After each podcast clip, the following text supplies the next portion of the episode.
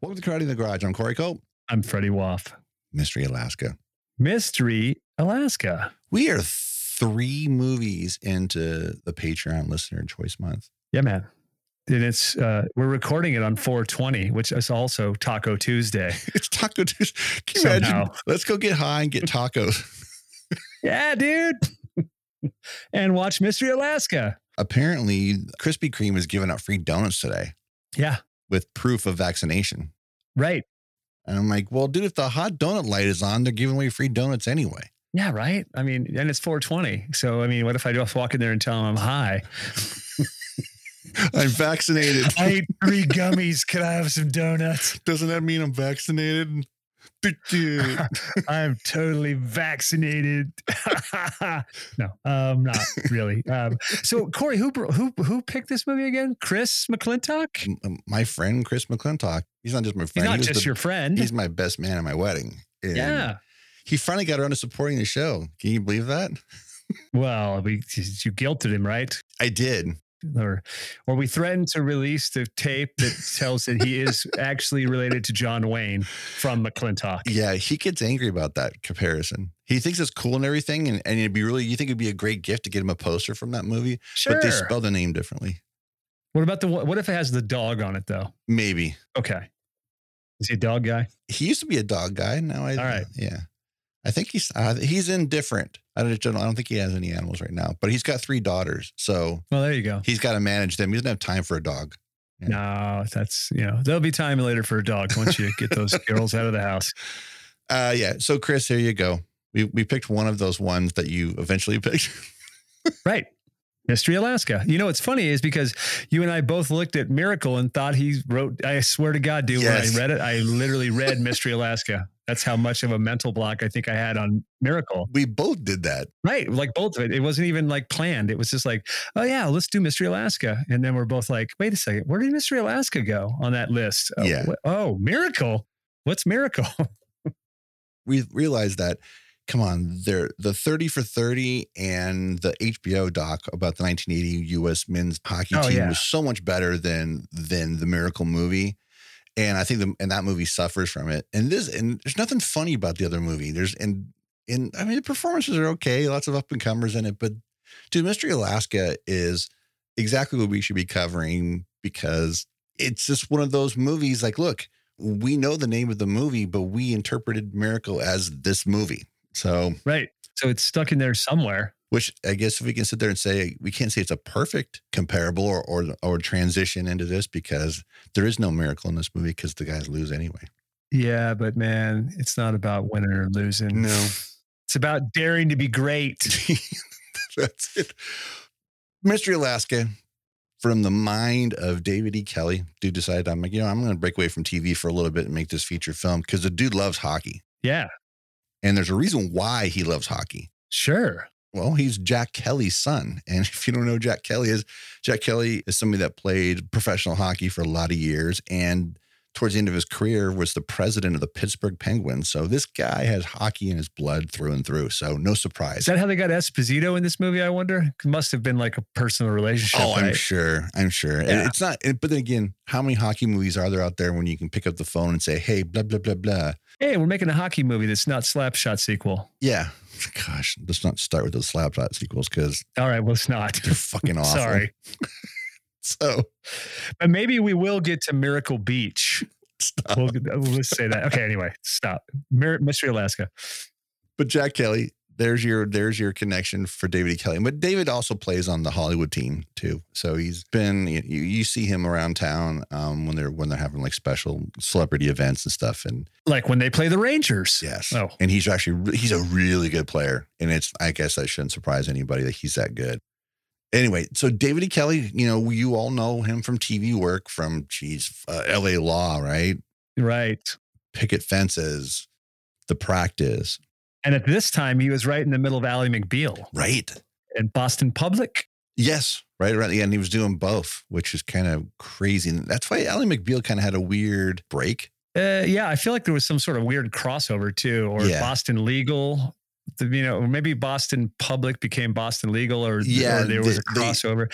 there was a lot. He had a lot going on, dude. Like everything he wrote, dude. He'd just write down random notes while he was in the restroom, and people would make a show out of it. dude. The magic touch. I mean, he still does. And he was all over the networks too. Oh yeah. I mean, he was on. I mean, Picket Picket Fences was was CBS. Practice Chicago Hope. Chicago Hope was actually CBS. that also, was uh. NBC. NBC. NBC, I think. But Yeah, he was think so. on four, all four major networks, three of them at the same time. Yeah. That's crazy, man. Crazy. And I mean, and that, and, and he's still going. I mean, Goliath over on Amazon is uh, is David Ke- David E. Kelley. Yeah, Big Little Lies. That just finished a couple of years ago, but I mean, again, he worked his way over into into uh, Cable Land a little bit too, and Big Sky. Right. Well, Mystery Alaska is let's see what how far after this is definitely before Gladiator for Russell. Yep. It's after uh, LA Confidential. Right, it was after that, which is thank God for him So- because try to get the taste out of uh, what was that fucking awful movie he did with Denzel. Proof of Life. Oh, whoa, Virtuosity. Yes. Yeah. I mean, uh, I think this is after, or Proof of Life is right around in the same time as this, I think, before Gladiator, or was Proof of Life? Uh, anyway, this is before Gladiator, after LA Confidential. Yeah. So this is like, you know, Russell ascending, you know, Yes, and, and going right up into like being nominated for multiple Oscars, you know. So he plays John Beebe, town sheriff. this is probably the most commercial thing he had done and has ever done. I mean, even Unhinged is a little dark for him. Sure. But as we were talking about a couple of days ago, this movie through and through is literally if you gave you asked me to come up with five movies that said Hollywood Pictures and screamed Hollywood Pictures, this is at the top of the list. Because everything about this movie says this is why Disney created the branch of Hollywood Pictures is to make movies like this. Feel good movies that just work. And there's a tone about this movie, again, like almost every movie that we're covering this month. Actually, they're all 90s movies, aren't they? Yeah. They are. Oddly enough, Yeah. nothing from 1985. Because this dropped in late. Just as I mean, this is this is smart marketing for you, and it really should have done it better. But they dropped Mystery Alaska on October first, nineteen ninety nine. So October first is the first week of NHL hockey, usually when there's no pandemic. right. right? This movie should have been bigger. I think that what hurt the movie isn't the the marketing of it, other than the fact the title should have been different. They could should have come up with a different name. Because look at us, we're familiar with the movie, we we enjoy the movie, and yet we're like we hear the word the name Miracle, and we're like, oh, Mystery Alaska. Right. It's like, yeah. Anyway, so Russell plays uh, the sheriff at this small little town in called Mystery, Alaska. What was the? What did they say? The I mean, people were in it like six hundred people. Was it that Yeah, something like that. Population 600 and some change. He he's also the captain of a hockey team that they have there, and they always call it. And they have every week they have a thing called the Saturday game, and it's kind of like a. It's a, it's not. I don't want to say pickup hockey, for those of you that play. It's just the. It's just what the town does. Everybody gathers, bundled up, drinking their hot cocoa and their coffee, and watch these guys play some hockey. And it's pond hockey. That's the thing. No boards. Just the only thing that looks right is the is the equipment and the nets. Everything else is total pond hockey and very much part of the town. The setup of all this is that Hank Azaria, who is from Mystery, Alaska, but he wasn't happy with the way his life was going in Mystery. So he went to the big city and then he came back with the New York Rangers to play their team. And it becomes a big thing and becomes a televised event. So the whole movie centers around them, the, the small little town preparing for the arrival of the Rangers and the preparation for the game and the game itself.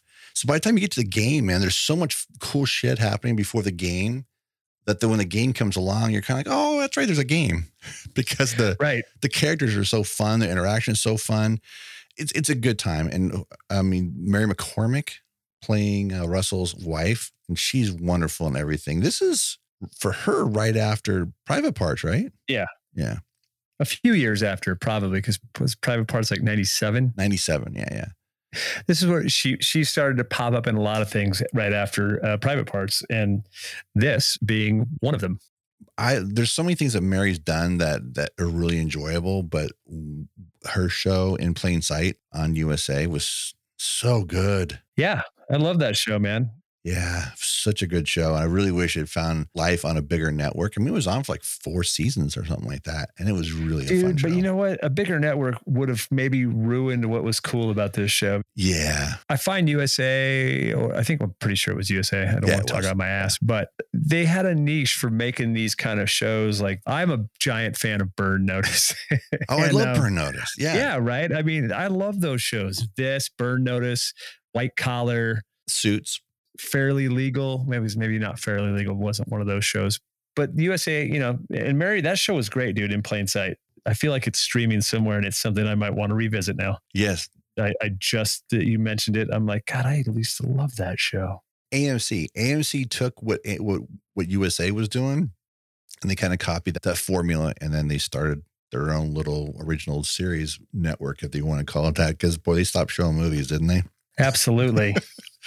To round the cast, uh, Lita Davidovich, Ron Eldard, Cole Meaney playing L- Lolita's husband, oh yeah, yeah. and Burt. Bert. Burt Reynolds, man. This is one of those movies that we talked about in February where he pissed the latter half of his career. Where he started doing some really fun stuff and Boogie Nights, and then, but dude, he's so fucking fun in this, and he's not afraid to play a dick in it. He's a dick. He plays Scott Grimes, who's also on the the the hockey team, plays his father. And now, in their their strained relationship is is probably the most dramatized thing about the movie. And but dude, every every son gets it. You know, every son gets that that interaction, especially one like Scott Grimes' character who's living in the shadow of his father. And his father, Burt, recognizes how good his son is.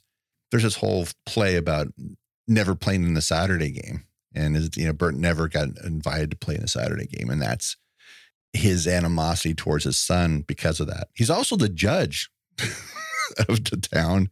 Some great moments in a law in, in in a courtroom. Can you believe it? A David E. Kelley project with a courtroom in it. Shocking. Shocking, right? That it never happens. I haven't watched Big Sky yet. I was waiting for the season to finish before I got into it. But I gotta think there's gotta be some courtroom scenes in there somewhere, right? Yeah, I'm hoping. I would imagine. Um, who else? Who else am I missing? Maurice Chaykin, Maury Chaykin. the late Maurice Chaykin, the late great Maurice Chaykin, Kevin Durand. Kevin Durant. Yes, we talked about him pre Mike, and Kevin is like he's perfect in this playing tree because he's a big fucker. he's just Yeah, a big dude. absolutely. By the way, I until we started talking about it, I forgot that Maury died 11 years ago. I know, man. I had to look it up while I was watching the movie. I'm like, hey, man, where you know what is? I haven't seen more, and I'm like, oh man, it Yeah. totally bummed me out while I was watching because I really liked that guy. He was always solid, and he's great in this, man. That speech that he's giving uh, when he checks out of the movie, I mean, he's fantastic. I mean, also, I, I just want to throw out. Adam Beach shows up as one of the one of the hockey players, Right? one of the uh, Native American hockey players. Yep. Michael McKean shows up, you know, Who we love. great. and and my favorite, uh, I'm going to say it, uh, Claudia Finnerty, uh, played by the lovely Megyn Price, shows up as Sarah Hines. And if you've seen the movie, you know Mama Walrus. You know what that means. Yes. And you know what the sound of a snow shovel banging into Ron Eldard's head sounds like, both sides. Probably the best moment of the movie. You know who else is in this movie, dude? And it shocked the shit out of me was Judith Ivey playing Burt's wife. I hadn't seen Judith Ivey in it. Dude, Judith Ivey, Yes. if anybody grew up in the 80s, was in everything pretty Yes. much. Things like compromising positions, just all of these great movies. And then she just kind of disappeared, but only if you weren't looking for her because I looked Right. her up and I'm like, wow, she's and she's still working. yes. But she's so good as Burt's wife in this. right. Mike Myers makes a cameo. I mean, Phil Esposito, like I said earlier. But man, I mean, this movie, you know, it's it, it's it was like a little treat. Matt Clark shows up in this movie. Yeah. It was funny playing Burt's wife, she has one of the best moments in the movie too when she's having a conversation with her daughter. And it's a super private mom to daughter conversation. And then Burt comes in being the what's going on? It's my house kind of thing. And he she just goes, Get the fuck out of here, dude. you don't and she goes, I promise, if you don't leave right now, I'm gonna tell you exactly what this conversation's about. exactly. Then he realizes right there, oh, it's that kind of thing. I don't want to know. Boom, out the door. Dude, her face when she says where was the condom when he uh dude she that, that scene is priceless man. Uh, judith ivey is a treasure dude. I mean yeah. she always makes everything better. Like you know when she shows up and she's one of those actresses is sneaky right? Because you you don't think about her until you're watching her and you're like why don't why isn't she in more shit? Yeah. We're talking about all the people in it and the writer and the producer. We haven't talked about the fact that this is directed by jay roach. In between austin powers movies it's funny because there's so much to talk about. And you're like, oh yeah, Jay Roach, he's the director of the movie. Dude, Carter Burwell is the composer of this. Now, this is, I want to say it's a weird movie for him, but that year, uh, in 1999, he did The Corruptor, which is like, dude. Yeah. We've talked about making a playlist of scores and stuff that I listen to while I'm writing. The Corruptor is like one of my favorite things to listen to. He did The General's Daughter. He did Being John Malkovich. He did Three Kings and he did Mystery Alaska all in the same year, 1999. That's fucking nuts. That's like Bear McCreary level of output. it's crazy. Right? The, the score on this is great too. Yeah. I mean, but that Corruptor score, God damn it. I, you know, that's another movie we're going to have to cover at some yeah. point. It, I think it might be the only Mark Wahlberg movie we're going to cover ever. No, I 100%, dude. I said it the other day. Someone said, "Which what?" And I said, "Man, the only Mark Wahlberg movie I want to talk about with you guys is The Corruptor." and it's one of those ones. I I picked up that CD at Record Trader. It was a it was a hole punch for like two bucks back in 1999 when the movie came out because the movie didn't do well. And that's when that's the first time I ever like gravitated towards his work and started listening to it more and more. Carter, I guess I shouldn't be surprised he's doing a movie like this because his his work is so eclectic and all over the place. In 96, he did Fargo. And to show you the, that range, Joe's apartment. Oh God. Isn't dude, Joe's apartment right. the first, I want to say the first, maybe the second MTV movie, right? I think it's the first. Was it the first? I think so. Because I can remember Beavis and Butthead was the first one. I think Joe's apartment was before Beavis and Butthead. Really? I guess you might be right. But again, the dude's all over the place. He did the Twilight movies. His work is fucking fantastic. It's always good stuff. And it really elevates this movie in a big way. It's real it's mellow music when it needs to be with and but when the game is going, dude, you can't get a richer, more upbeat score. And it's fucking so good. It just like we were talking about, by the time you get to the game, you're like, oh yeah, there's a game, and then his score just elevates the whole thing, and, and it brings you brings the whole your whole focus back up. Dude, it's so good. I, I love the shit out of this movie, and it's so the game itself is realistic. It doesn't. That's something sometimes gets lost. We don't we don't have people involved that that really understand the game, right? But David Kelley, being the producer as you know, as well as a writer, he he knows the game and he knows the game well, and that's why when you're watching the hockey moments, they all work. There's nothing about it. It's weird. Uh, most hockey movies too have some weird editing going on there too. Where you're like, hey, you were just behind the net. How are you right there? You know, it's like you you get geography issues in, in, in the edit bay if you don't understand what the fuck and how the game works, and a lot of people don't, and that's okay. Yeah, I mean, dude, they do such a great job of keeping they they keep the hockey moving along, and you know, and it's it's easy to follow. And you're to me, it's one of the better directed sports movies of like the last twenty five years. Oh yeah, tropes aside. I want to talk about how this movie looks too, and I know it's it's not it's never something that is lost on us when it comes to the cinematographer. Peter Deming is the DP on this. Now, this is a guy we we lamented on and on when we covered Dead Presidents about From Hell. If you want to see another Hughes Brothers movie, and he shot that. Right. When you talk about that, Drag Me to Hell, which we also talked about, and he actually worked quite a bit with Wes Craven. He did the the last three Scream movies, including the fourth movie. He did Cabin in the Woods. The dude has an amazing fucking eye.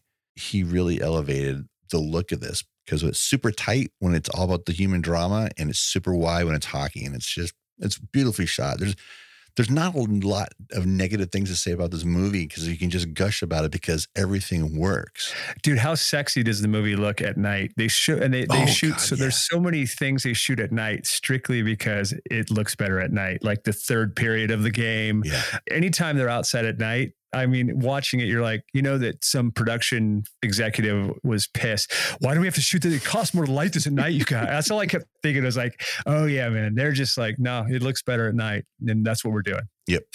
The whole town was a was a full build Oh yeah. um, outside of Canmore, Alberta, which is really cool.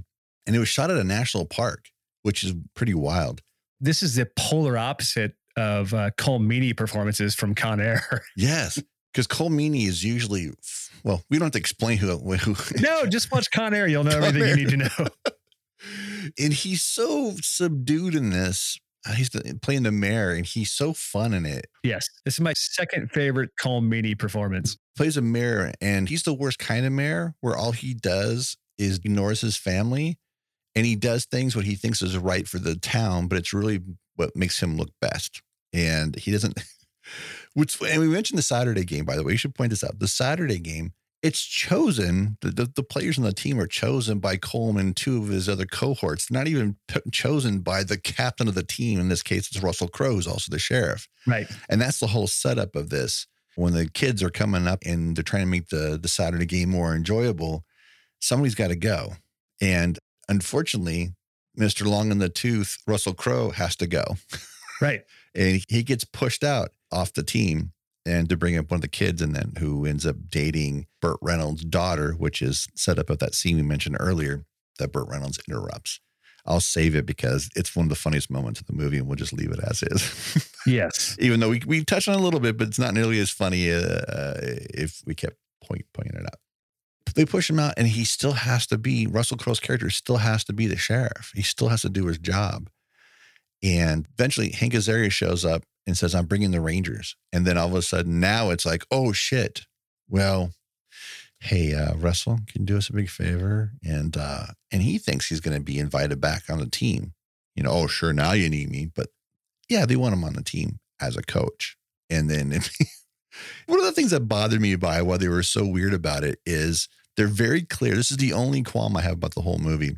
There's only what would they say 11 players, 12 players on Mystery's team? 11. 11. And and that includes Russell. I'm like going, I'm sorry, dude, you were not going to skate with 10 t- with 10 players. No, nobody will get tired. No, That- not at all. They're pond skaters, man. They got Yeah. extra. They're, you know, they're they're built for it. what that's the thing about the Saturday game. It's all played by locals, so they can they all kind of tire the same way. But you're not gonna you're not gonna show up against uh, an 18 an 18 player squad like the Rangers and who who can man they can cycle out of two almost two full more lines than you can cycle out there. It's just it's just funny if you know anything about hockey. It just it's just just a weird thing. It's the only problem I have with the movie, and, and my problem is finger quote there. I might really, it's not really a problem. It's just in the grand scheme of things, like you guys would have been looking for anybody to put on the ice. Can you not skate? Cool, let's go. Yeah, absolutely. there's too many bodies out there. You know, the only trope they didn't they didn't go with in this, they they didn't throw a girl on the team. Yeah, That's the only trope that was left out of this movie. yeah, that would that's a different movie. Or is it? I mean, come on, they could have squeezed maybe squeezed one in. Who knows? Here's a funny thing: this movie is one minute shy of two hours, but dude, did this this feels like a 90 minute movie. Yeah, absolutely. It got it has flow. It is brisk. It was unusual to see a two hour movie back in '99. It just it, it, the only time you got a two hour movie is when it's I don't know like Matrix, where it was Seven years in Tibet, things like that. seven hours in Tibet. I mean, exactly. Seven years in Tibet. so much, dude. No, you guys don't. No, we do, but you didn't have to make the movie seven hours. No. it's seven years. It could be 90 minutes. Or not at all. Or just how about we don't make it? Let's just not do that. There's so much to love about this movie. Again, being a hockey fan, maybe because I, I I have extra love for it because when you're very a big fan of the of the sport and you know that it's never handled right, which is why we both feel that Miracle was more about the player drama than it was the the game, and that's fine because that's what they chose to do. That's why the documentaries work so well because you get to see the action and the drama and that's why those 30 for 30s and the HBO doc work so well.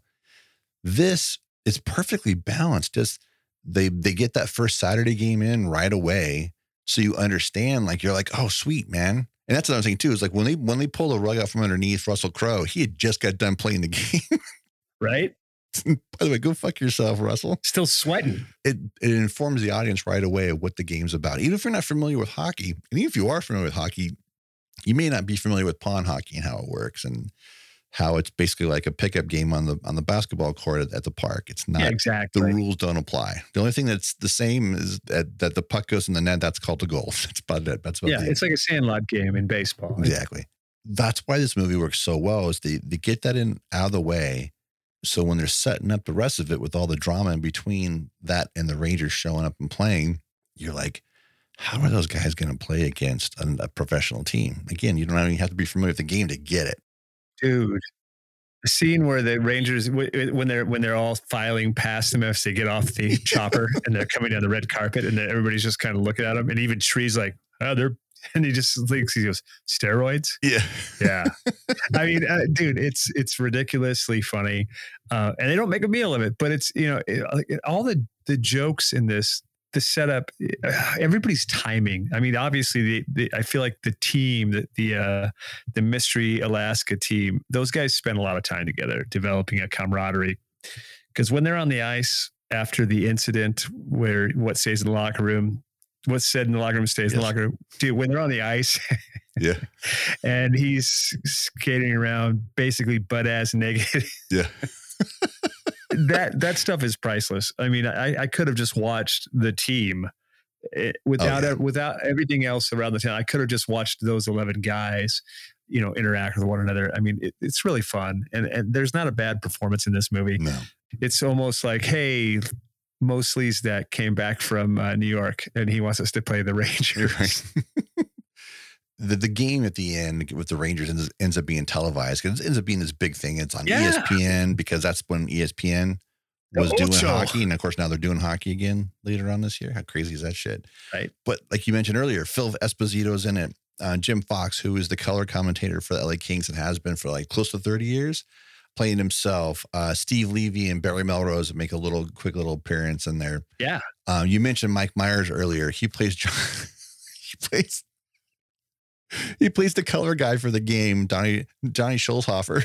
Right? Where can I get a rub and tug? So, I they used him sparingly but perfectly because he's not in it a lot. Yeah, absolutely. Dude, I want to adopt them all, take them home.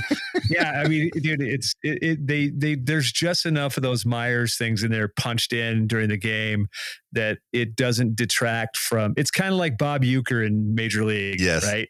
Yes. You get just a bit outside, and uh, you know you get just enough of that sprinkled through this uh, game with the Rangers.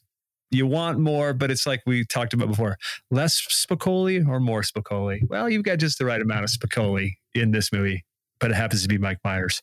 And, and Mike Myers, dude, that that wig he has on is fantastic. Oh, dude, yeah. And then the little bump on the nose he's got, dude. He's Yeah.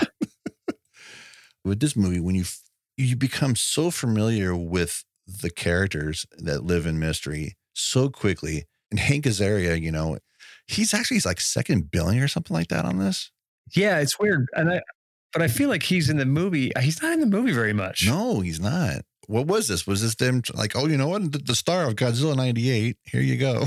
what the fuck? Yeah, I don't know, man. I, I don't know why he's so high up on, but I mean, I guess other than Russell, yeah, I mean, it, it really is a bunch of character actors. Right. So, I mean, I guess somebody had to. I mean, who do you make second billing? Mary McDonald, Yeah. you know, and Burt's not in it enough to be second billing. I mean, I think he gets it and Burt He gets an Reynolds, and. right? Right. Yeah, for sure. Yeah. So, I mean, I guess you know by default, he's the second billing. Yeah, I guess so. I mean, Maury Chaykin, Cole Meaney, those guys are, you know, character actors always. Yeah. Um, so I guess that's how I guess that's how it happens. Yeah. It, there's so much fun stuff that goes on in here, and one of the one of the things that that was a standout for me has nothing to do with hockey, and it's one of the courtroom moments that we're getting at earlier. As we as we mentioned earlier, Michael McKean's in the movie, and he and he plays he plays like a a, a location scout for essentially what's a Walmart, Yeah, totally. and he gets shot in the foot by Connor Banks while he's in this general store because he insulted the the town. He didn't mean to shoot him. He was just trying to scare him, and he he discharged his weapon and it and it hit a shovel, I think, and it deflected and it hit Michael McKean in the foot. So now Michael McKean is in the courtroom with Burt Reynolds overseeing. Maury Chaykin is is the uh, public defender, and this is the best setup for Maury, where you kind of understand who Bailey Pruitt is. because you get this later on too, when they're in the courtroom with the Rangers. Because there's one point in there where the Rangers want to back out. He starts pulling his thing that he pulled at the beginning of the movie with Michael McKean. I'm not going to get into the details of it because that's that's the fun part of it. So when you get to that point in when the second moment in the courtroom, you're kind of like, oh, I, we know what he's doing. We know what he's doing. And uh, it's a great moment. It's a heartbreaking moment too, because it's just like, oh, fuck you, David E. Kelley, you son of a bitch. Right. Dude, I mean, it, it, again, I hadn't seen the movie, But, oh, I don't know, probably 15 years. I forgot. I forgot he had a heart attack in the yeah. middle of that. I mean, you know, because he's so impassioned and you're like, yeah, yeah, no, no, oh, you know, and then it just takes that turn and you're like, fuck, man. It's kind of like, you know, it's kind of like you got gut punched. Yeah he's so passionate leading up to it. You know, it's just kind of shocking when it happens. David Kelley, thanks, man. Yeah. I one of the things, one of the uh, performances that Maury has in his career that's always made me just laugh. And boy, how poignant is it now to look back on it, uh, considering the situation with Harvey Weinstein. But him playing on Entourage, playing that Harvey Weinstein, like, dude. Oh yeah, that's before anybody knew what a yeller Harvey Weinstein was, even long before all the stuff that came out the last couple of years. Well, I guess unless you worked for him. Yeah, unless you worked for him. Chaykin is also he's sprinkled little bits of these little gems of performances through all kinds of movies. Twins. Yes breaking in with Burt and Casey Siemaszko. Right. Uh, dude, but I, you know, for me, the movie, I, I, kind of always remember him from like when I first think of Maury Chaykin is my cousin Vinny, right? I mean, right. you know, it's not a giant part, but he, he's so good in it, man. It, it, you know, he was one of those character actors who, even if you don't know his name, you know his face. He's in so many movies, man. Never really a big role, but always a memorable role in whatever he was in. Devil in a Blue Dress, Cutthroat Island. Yep. For God's sakes. You know, I mean, he's in a ton of stuff. You're, I mean, it's not a name that you're like, Maury Chaykin. Why do I know Maury Chaykin? Mm-hmm. Wait, he was a talk show host. No, that's Maury Povich. Yeah. Maury Chaykin.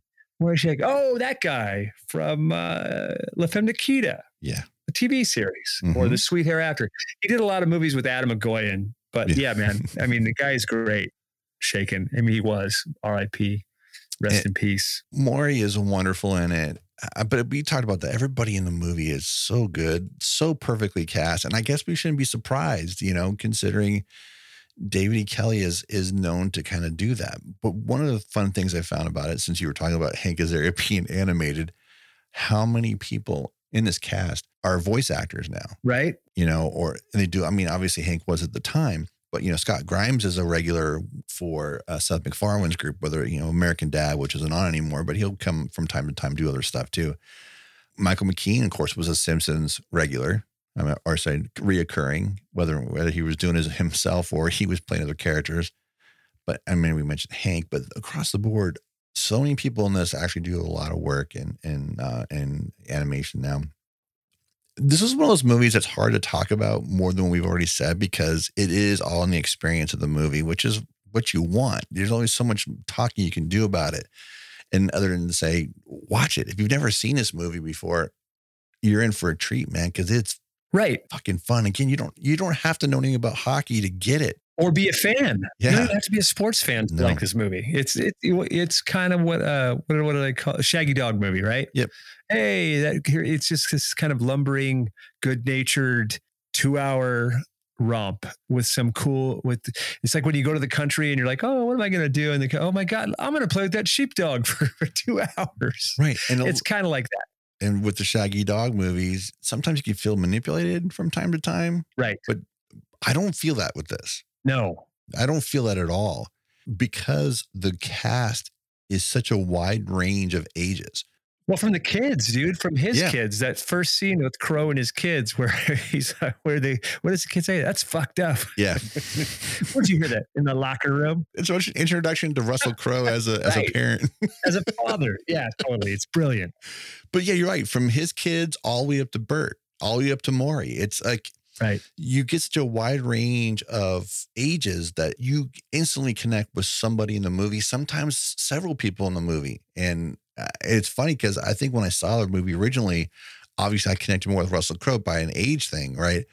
But then now I kind of get I'm more like Russell as the father now. I'm more like I'm more like Burt in that in that regard. It's kind of like the statement of you know what it is. It's really it's like it's like the statement hit. The statement is it's life in a very small town, right?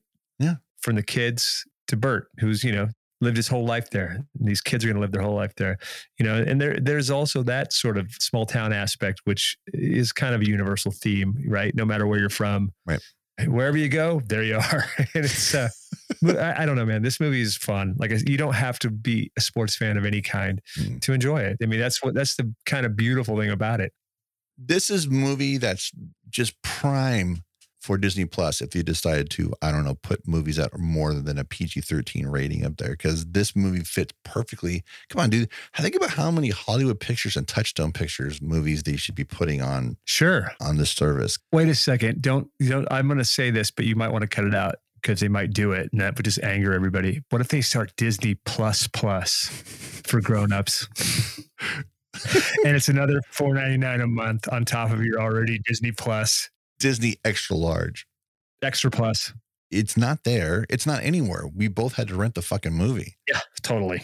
Which sucks. I mean, I'm glad I rented it. I mean, uh, not that I wouldn't.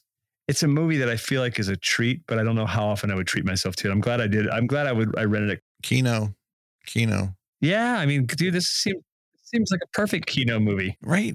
Other, than, I mean, Burt and Morty are no longer with us, but can you imagine the cool little things they can cool little pieces they can do on the two of them. Everybody else is still around.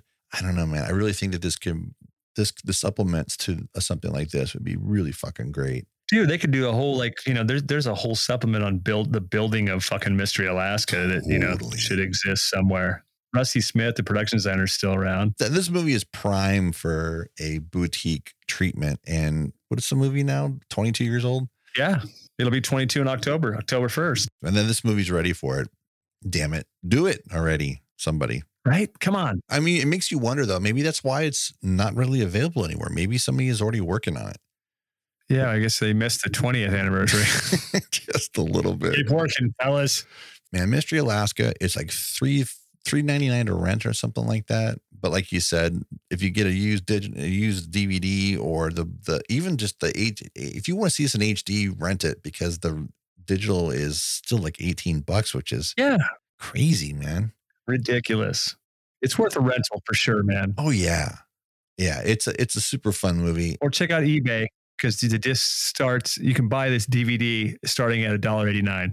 Well, there you go. You probably you pay five times that to ship it. With three ninety nine, some of it, you know, I saw some on there for like three ninety nine plus free shipping, so you could own the disc yeah. for three ninety nine. I might end up picking one up just because I want to. I want to see the BTS on it because, like you said, maybe they'll get in I mean, maybe they won't get into the build so much, but I gotta think, boy, if they if they do a boutique on this one and they and they reach out to Rusty and get him involved in it, I'm sure he's got tons of Polaroids and stuff. oh, and stories, dude. And yeah, I'm sure. I mean, I mean, I, I think you know he's also the kind of guy who probably has lots of build plan. You know, I'm sure that you know there's plenty of material for that kind of thing on a BTS, which is great because it's literally they built the entire thing. Yeah.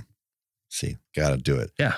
Anyway, that's it, man. That, that's number Chris. three this month. Mystery Alaska from Jay Roach and writer producer David E. Kelley. I gotta say though, there's one thing that was missing from this, and I gotta say I was a little surprised. No Michelle Pfeiffer. No Dee Dee Pfeiffer. Yeah. Nothing. No, no, no Pfeiffer Pfeiffers. no. Lolita Davidovich, which I'm going to say this real quick. As I was, when I saw her uh, for a moment, I thought, did Ron Shelton write this?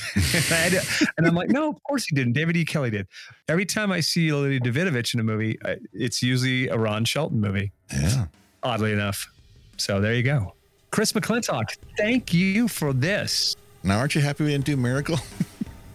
well, I, this is also a movie, you know, I don't know that I would have revisited if it hadn't come up in, you know, I mean, not that I don't like it, but it's just not something I would have been like, yeah, oh, that's what I'm going to sit down and watch. But what a great pick, Chris. Yeah, I think I think so far now, Mystery Alaska has been that. Empire Records has been that. We can get going back and revisiting both those movies, but the other two that we that we have, Long Kiss Goodnight, is something we always talk about, and yeah, and we'll be closing next week with one we've been talking about for over a year. Oof. And Waiting for the yeah, I got to get through the rest of these supplements so that I- we could. Because I feel I feel like it's going to be an extra large episode. I'm finding based on the supplements alone, and then we kind of hinted at this anyway. We thought we were going to be talking more about the package as a whole from Shout, as opposed to just the movie. And I, I and I'm really standing behind that now after digging into them because I'm like, I, I think that we I think that's really what we should be doing anyway because uh, we're going to talk about the movie anyway. But I feel like just the build up for this package. You know, I started when was I talking about it in September? yeah. When it got pushed, You know, again, when it got pushed to March, we, that's when we were talking right? about I was it. like, God damn it! and then finally, Yeah, well, no. Last time we talked about it was January before, Right. and that's when we finalized the. All right, we didn't find the extra stuff that we wanted to, and here it is. right? We thought we were going to get a we were going to get a whole nother cut of the movie. Right. You know, we didn't know what we were getting, and we've been talking about that for months. So yeah, man. So whatever we talk about, it's going to be fun to talk about. So All right. Well, if you want to follow us on Letterboxd, I'm at Corey underscore Culp. If you want to support us on Patreon, thank you again, Patreon supporters. And everybody you're listening to these all through April are because of Patreon chosen episodes and films that we're covering. Uh, this week, of course, was Chris McLintock. So if you want to support us on Patreon, it's patreon.com slash KITG podcast. If you'd like to follow me, you can follow me at Letterboxd uh, under Tom Cody. That's Tom Cody at letterboxd.com. Correct.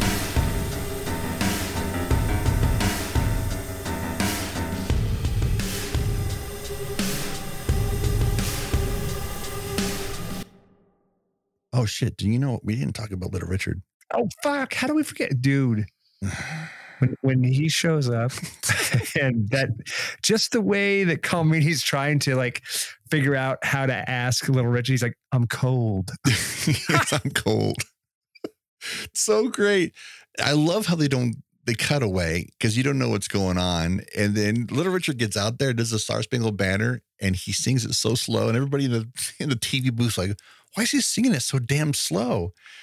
Obviously, the whole point of it was to keep the Rangers players out there in the cold. Right. And watching them squirm and those close ups on their feet getting cold. And then, and then when he's finished, dude, and then there's that like eight second break and then he goes into the Canadian national Yeah. anthem. They have to back. I mean, dude, that is some silly, awesome shit. and then and they cut to Colm, and he just got this shit eating grin. Right.